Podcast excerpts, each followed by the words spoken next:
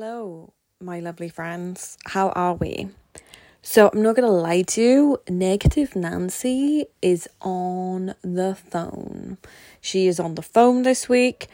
Um, and I'm just going to share some of my, um, n- none of the podcasts coming up are medical advice or anything like that. They're just something that I'm learning uh, DIY style, and hopefully, by me sharing these lessons learned, that you won't have to go through them.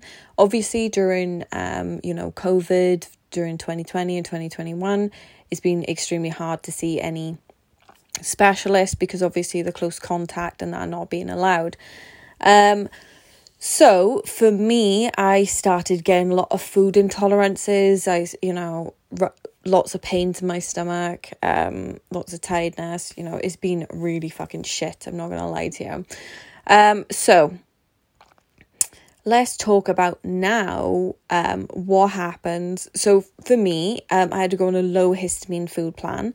And that just means, you know, taking it very like kind of like a raw diet, very back back to scratch food, okay?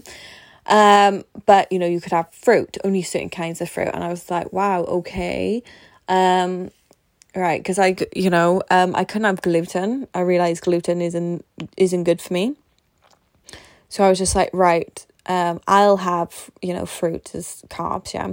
So I started having quite a lot of fruit in my food plan. So I was having like watermelon, um, I was having like grapes and even an apple, you know, so much fruit. Um, and there's this thing called um, let me try and find it i don't know whether i'm going to say it right but we have it within our bodies and it's called can candida or it's a it's a like a fungi in our bodies anyway um, which is natural, you know, and it's like yeast. And obviously, sugar, um, sorry, fruit has a lot of natural sugar in it.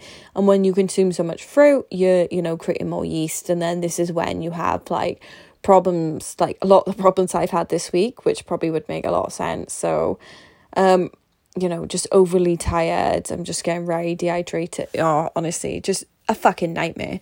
Um, so I this is uh FYI for you to not over consume fruit. Maybe just have one or two pieces of fruit. You know, don't overdo it. Um, in the long run of your food plan, because there is such a thing as you too much of a good thing.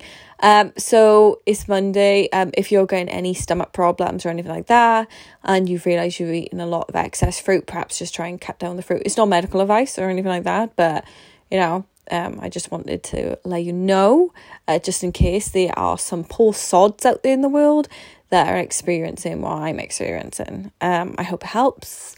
See ya.